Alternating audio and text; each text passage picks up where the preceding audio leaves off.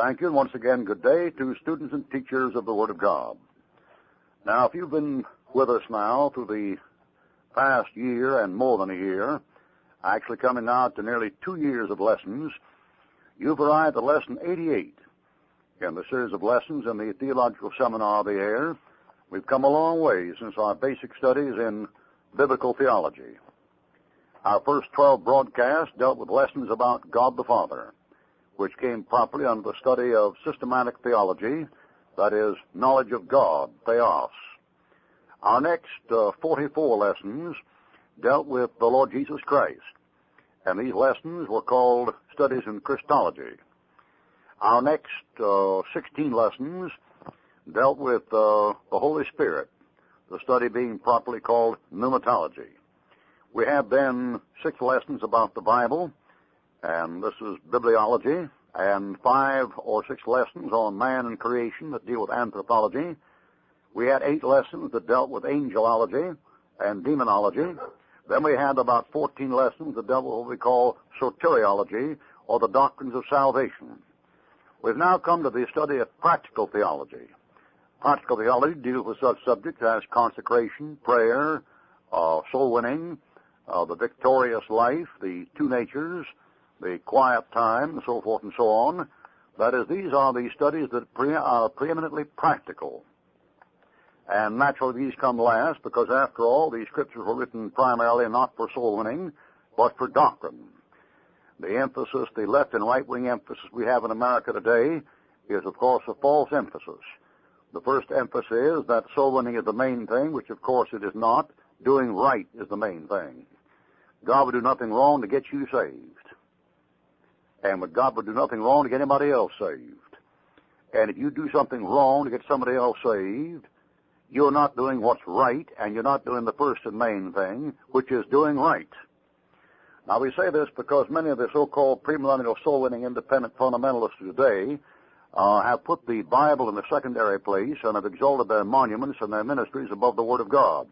This is a very common thing. Some of the most vicious critics of people like Billy Graham are right-wing fundamentalists that have made a god out of their church, or their newspaper, or their school. We can spot these idolaters easy when we begin to talk about the authority of the Word of God, because this is always placed in the secondary place. They forget that all Scripture was given inspiration of God and is profitable for first doctrine.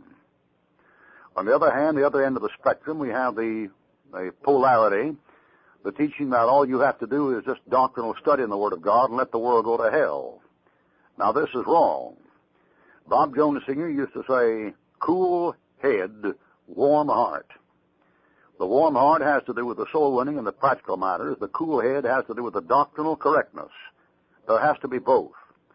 Those on either end of the spectrum, the lunatic fringe or the radical fanatics of fundamentalism, are always on the deep end doctrinally, like the Bullingerites that follow Stam and Baker and Cornelius Stam and O'Hair and Bullinger and uh, the rest of them. And then we have on the other side of the spectrum the radical fanatical nuts that keep talking about soul winning, soul winning, soul winning, while they're altering your Bible, changing their Bible, using your Bible to build their institutions, denying the authority of your Bible, and lying about the background of your Bible. So we talk about soul winning, we're talking about a preeminently practical thing, and we take it second in our series of studies because, after all, the doctrine of the Bible are the main thing according to the Bible. Readers of 1st and 2nd Timothy will be careful to notice how the new Bibles have changed the word doctrine and removed it from anywhere from two to ten places in 1st and 2nd Timothy. And the reason for this is the modern Christian is sacrificing the authority of the Word of God in order to get an income or build his work or perform his ministry. The Word of God is an afterthought. Nowhere is this more apparent than in the correspondence we have here at the Pensacola Bible Institute sent to us by students from the major fundamental Christian colleges.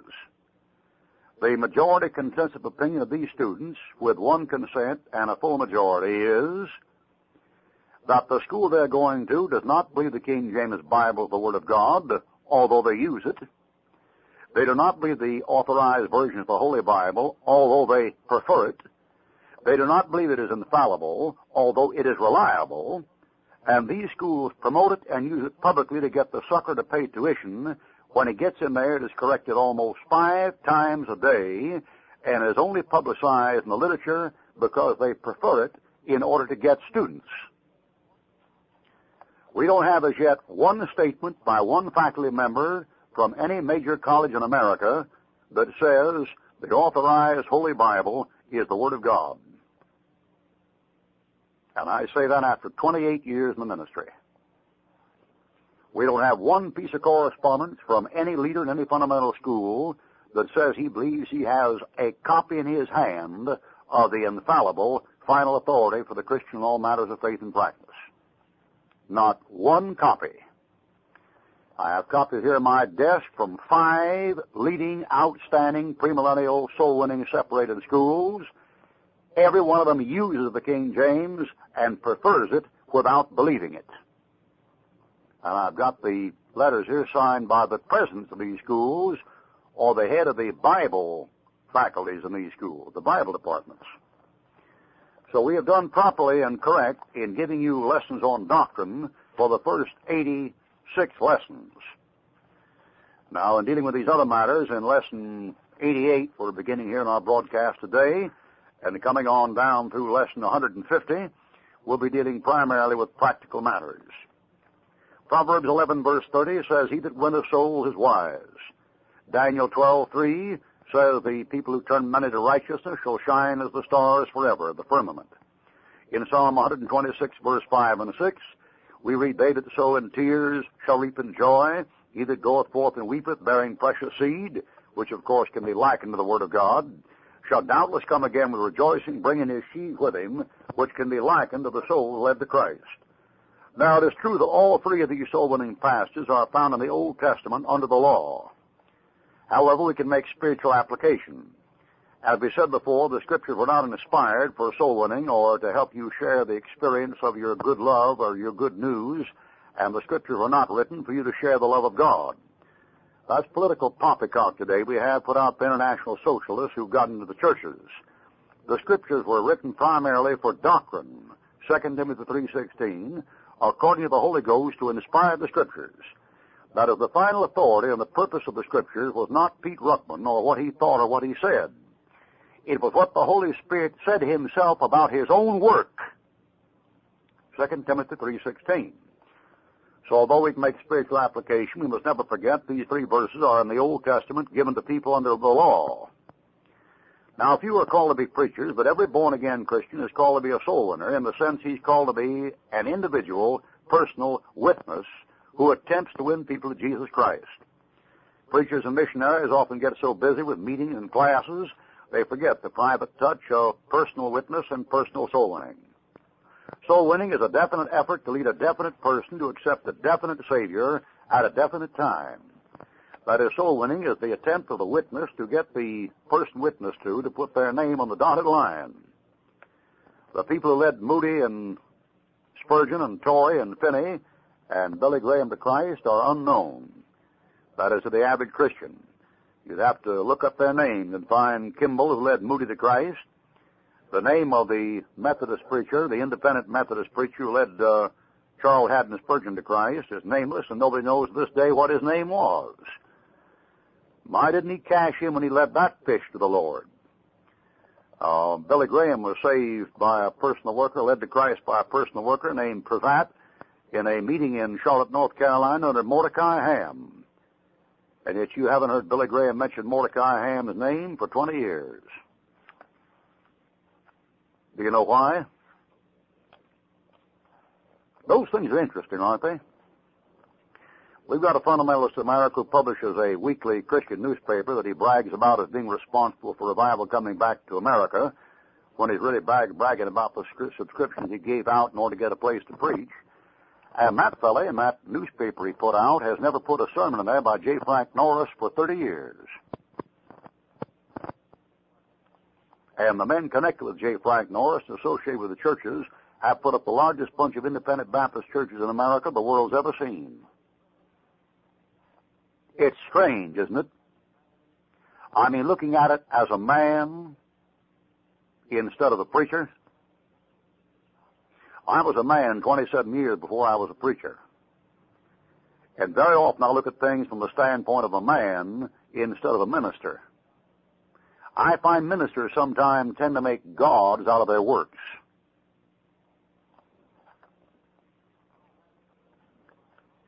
Charles Haddon Spurgeon said, If I were utterly selfish and had no care for anything but my own happiness, I would choose, if I might under God, to be a soul winner. For never did I know perfect overflowing happiness of the purest and most ennobling order till I first heard of one who had sought and found the Savior through my means. That is, a soul winner has great joy. One of the most satisfying things in this world, if not the most satisfying things after you're saved, is to know that you led somebody to Christ and they've straightened up their life and they're living for Christ. That is one of the highest joys a person can have on this earth and far exceeds any gift given to the body of Christ in 1 Corinthians 12. The gifted people who brag about gifts, the pseudo-charismatic people, who are like uh, clouds that brag about rain when there's nothing but wind and hot air, miss the greatest joy of Christian service. Not one out of ten of them is a soul winner. What they are is what we call proselyters. Their job is to take a man who's already saved and talk him out of his doctrinal position by talking about experiences. This has nothing to do with winning souls. This has to do with perverting converts. The soul winner is the man who leads an unsaved man to a saving knowledge of Jesus Christ, and no joy in the world is any higher than that because, of course, this is an eternal work that bears eternal fruit. Now you should be a soul winner because of the worth of the soul. Christ said it's more, it's worth more than the whole world. So when you lead a man to Christ, you've already done more than Rockefeller. When you lead a soul to Christ, you've already done more than Bismarck or Kennedy. When you lead a soul to Christ, you've already done at least 10,000 times as much as Martin Luther King ever thought of doing. When you lead a soul to Jesus Christ, you've always accomplished, already accomplished more than Abraham Lincoln accomplished in a lifetime. That's something to think about, isn't it? That is, a man could gain the whole world, lose his own soul, the profit would be on the loss side of the ledger. Therefore, if you led a man to Christ and that soul got saved, you've already done more than the Illuminati, the Council on Foreign Relations, the Senate, the Congress, and the United Nations. My, what a rare opportunity for a man who has what we call in the higher educational cir- circles a proper sense of value. or they say in philosophy, axiology. Now listen. When you lead a soul to Jesus Christ, you have done more in eternity and time than the entire body of statesmen, senators, ambassadors, premiers, governors, attaches, and nuncios have done for the world in the last 2,000 years. So if you want to get in the big time, that's the big time, winning people to Jesus Christ. We ought to win people to Christ because of the fact of hell. If we really believe that souls are headed for a lost eternity in a lake of fire, where there's torture, blackness, anguish, and shame forever, like the Bible says, and torment forever, like the Bible says, we should surely do all our power to persuade men to turn from sin and turn to Jesus Christ. Now, when I say this, of course, I'm pointing out a salient truth for the child of God who is saved.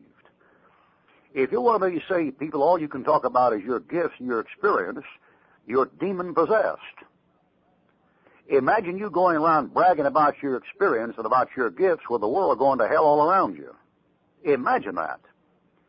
Imagine you knowing the free pardon of sins by the shed blood of Jesus Christ and all you can talk about is your gifts. Now, what kind of a demon got a hold of you? Suppose you saw a car out there on the highway burning, like they often do, with a woman in it screaming, like it often happens, and a pool of gasoline around there on fire, 20 feet in diameter, and a woman screaming, the children, the children, get the children, get the children. What would you do? Share your experience with the love of God with her? Why, there have been cases like that I just mentioned where grown men had to knock each other down to keep from getting burned to death going into that pool of gasoline to get the kids out. I've known of cases where a pilot came down hollering Mayday and hit a landing strip, and when the emergency units got there and the plane was going up in flames, They could hear that fellow screaming a hundred yards off, for God's sake, cut my legs off, cut my legs off, cut my legs off. Because he didn't want to burn to death in the plane. He did burn to death. Nobody could get in the cockpit to cut his legs off. They were caught in the metal under the seat. Now let me let me ask you something, you Christian people. If you know you were going to hell before you got saved, and know you're now saved from hell, what are you doing to try to keep people out of hell? Going around quoting Acts 2.38? There's nothing in Acts chapter 2 about anybody going to hell. Nobody in Acts chapter 2 even asks what to do to get saved.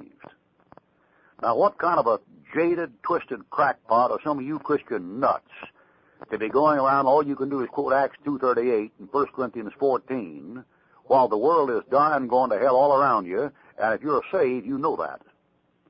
You know why some of you people don't spend time with the people of Christ? Because you've never been saved from hell, and that's why it isn't real to you. We have a funny kind of a Christianity today where a guy gets up, gets up and says, I've been born again, and when you put him right down in, right down the cockpit and ask him what he meant by born again, he meant goose pimples, visions, quivers, shivers, hair standing on end, and a desire to talk about crosses. It's a strange situation. Now, if you're saved from hell, you know hell's reality. There may be somebody in your town stupid enough to think that hell is the grave, but if you're saved, you have better sense. You know what I mean, Jelly Bean? If you're saved, you know that hell is a reality. Now, if you think it's the grave, I'm not talking to you because people who've been saved from hell know perfectly well they weren't saved from the grave. Paul is in the grave right now, and he was saved from hell. Dwight L. Moody and R.A. Torrey are in the grave right now, and they were saved from hell. The sufferings of Christ on the cross for every sinner should inspire you to try to win people to Christ. The emptiness and folly and vanity of this world should make a soul winner out of you. If you found Jesus Christ, you know you found the remedy for your problems that you couldn't find in college.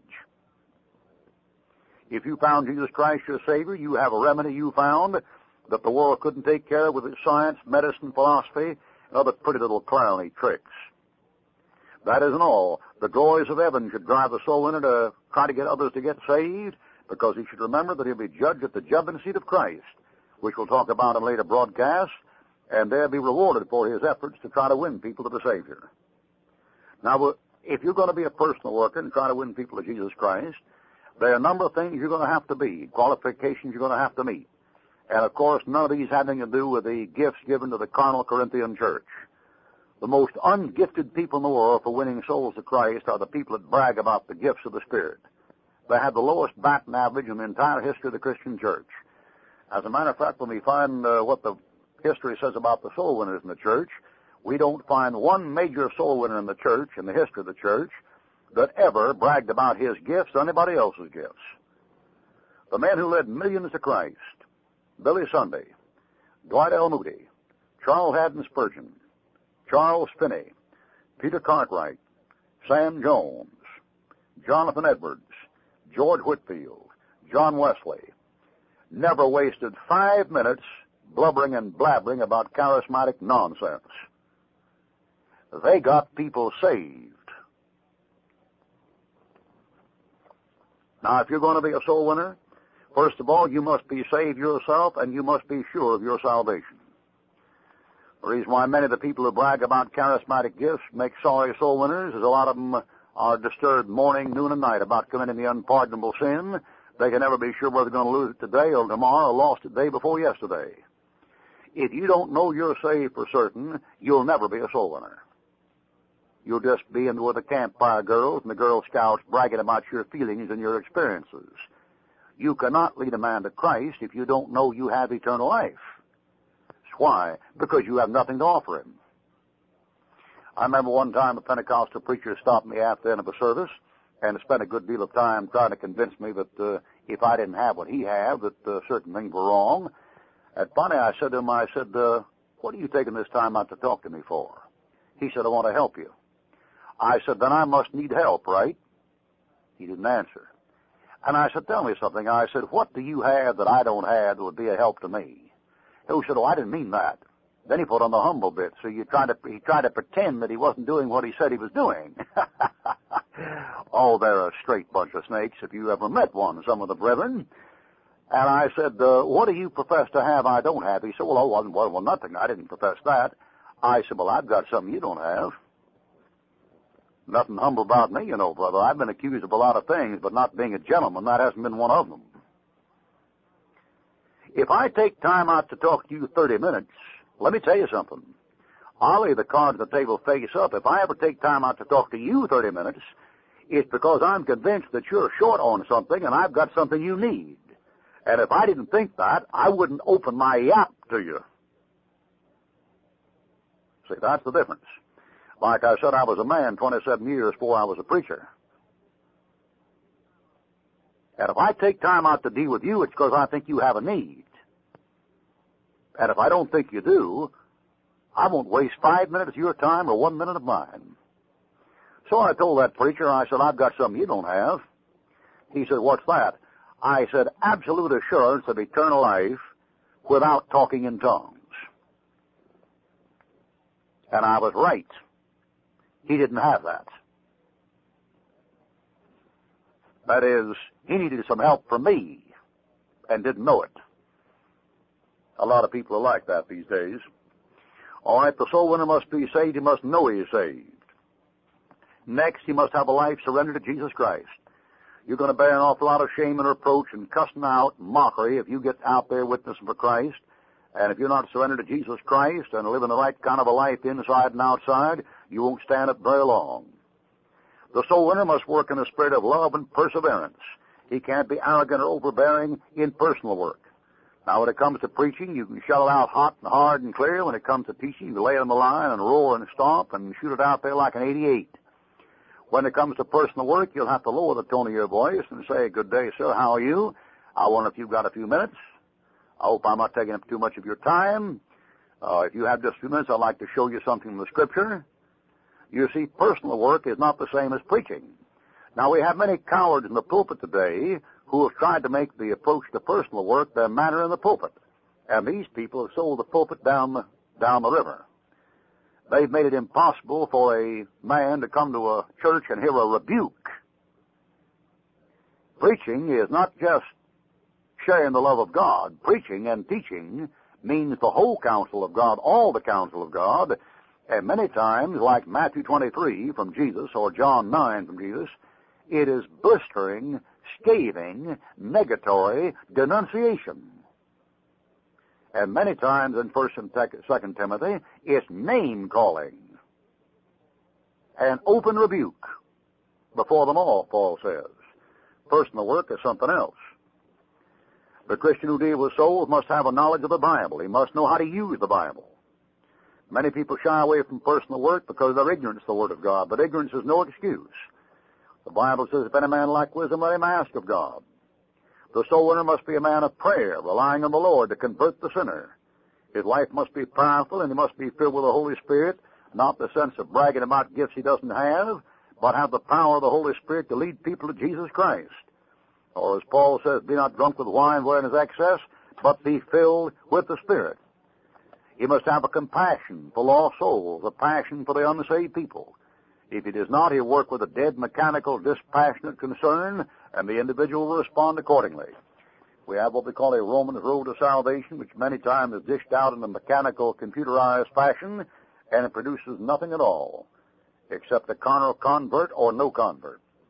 I knew a man here in Pensacola one time who was a great personal worker who probably led thousands to Christ, but he was, didn't get enough sleep at night, and he had problems in his family that kept him uh, burdened night and day and kept him from getting sleep.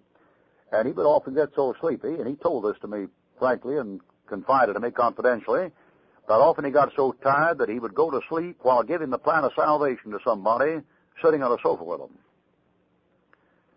he sit there and quote the verse and turn to Romans chapter 10, verse 9, 10. And Romans 9, 10, it says, "Be thou shalt believe in thine heart, God raised from the dead, Oh, thou shalt be saved, and go to sleep. Now, obviously, his problem is just not enough sleep. But beware of the formalized, computerized, mechanical method of leading souls to Christ that puts them through like a baloney factory and then puts out these great results of how many decisions you had.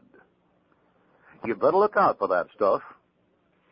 We've got some idea in this generation, we got from somewhere, I don't know where, that a decision for Christ was regeneration. Now, this has been done by taking advantage of the fact that the average Christian will not study his Bible to find out what's doctrinally correct and what is not doctrinally correct. And by doing this, the preachers have gotten away with a kind of a, a kind of a chicken-livered Christianity, whereby standing up and using terminology which the Christians will misread, they can get by and put across something the sinner will accept without getting upset about it. Now, for example, the common approach to ministry these days is let Christ come into your life. Every lukewarm, watered down, Bible rejecting Christian who hears that thinks that's proper because he's been saved and Christ is already in his body. And what that backslidden Christian never realized is that's the most dangerous thing you could possibly say to an unsaved man. Because Christ is in the life of every devil on the face of this earth. Christ controls the devil and his angels. All power is given to Christ in heaven and earth. Christ controls by his permissive will and authority the activity of every unsaved man on the face of this earth. By his permissive will. And he can stop at any time he desires. Therefore, to talk about letting Christ come into your life is to deceive the unsaved man with the consent of the body of Christ. By the same token, the decision for Christ we often hear about is perfectly acceptable to a Christian who has to constantly make decisions, but deciding for Christ is not regeneration. Regeneration doesn't occur till God grants a spiritual new birth. And the new birth is never granted, John 1 chapter 13, until that sinner receives God's Son as his Savior. So what our preachers have done is taken advantage of the fact that the Christians no longer study their Bibles and are no longer concerned with biblical terminology. And have taken advantage of this to get by so they don't offend the unsaved man and pass off as good little boys and girls when they're not preaching the truth. Nothing could have helped this movement toward apostasy any better than the new translations, which use wording that's inoffensive to the unsaved man and ambiguous wording which can be interpreted by a Christian to be the truth when it's not. So between the new Bible and the new set of preachers, we have developed a lanolized, leaven, synthesized Christianity, a watered down, adulterated Christianity that doesn't lay the plan of salvation on the line. It begins with Romans 6.23, where it ought to begin with the white throne judgment and the lake of fire because that's the destination of every unsaved man I'm talking to. Revelation chapter 20. Our time is up on our broadcast today, and we're not through yet with this very important study of soul winning. So next week we'll continue our study, talking about God's way in soul winning and the procedure and general rules for winning people to the Lord Jesus Christ. Until then, may the Lord bless you and good day.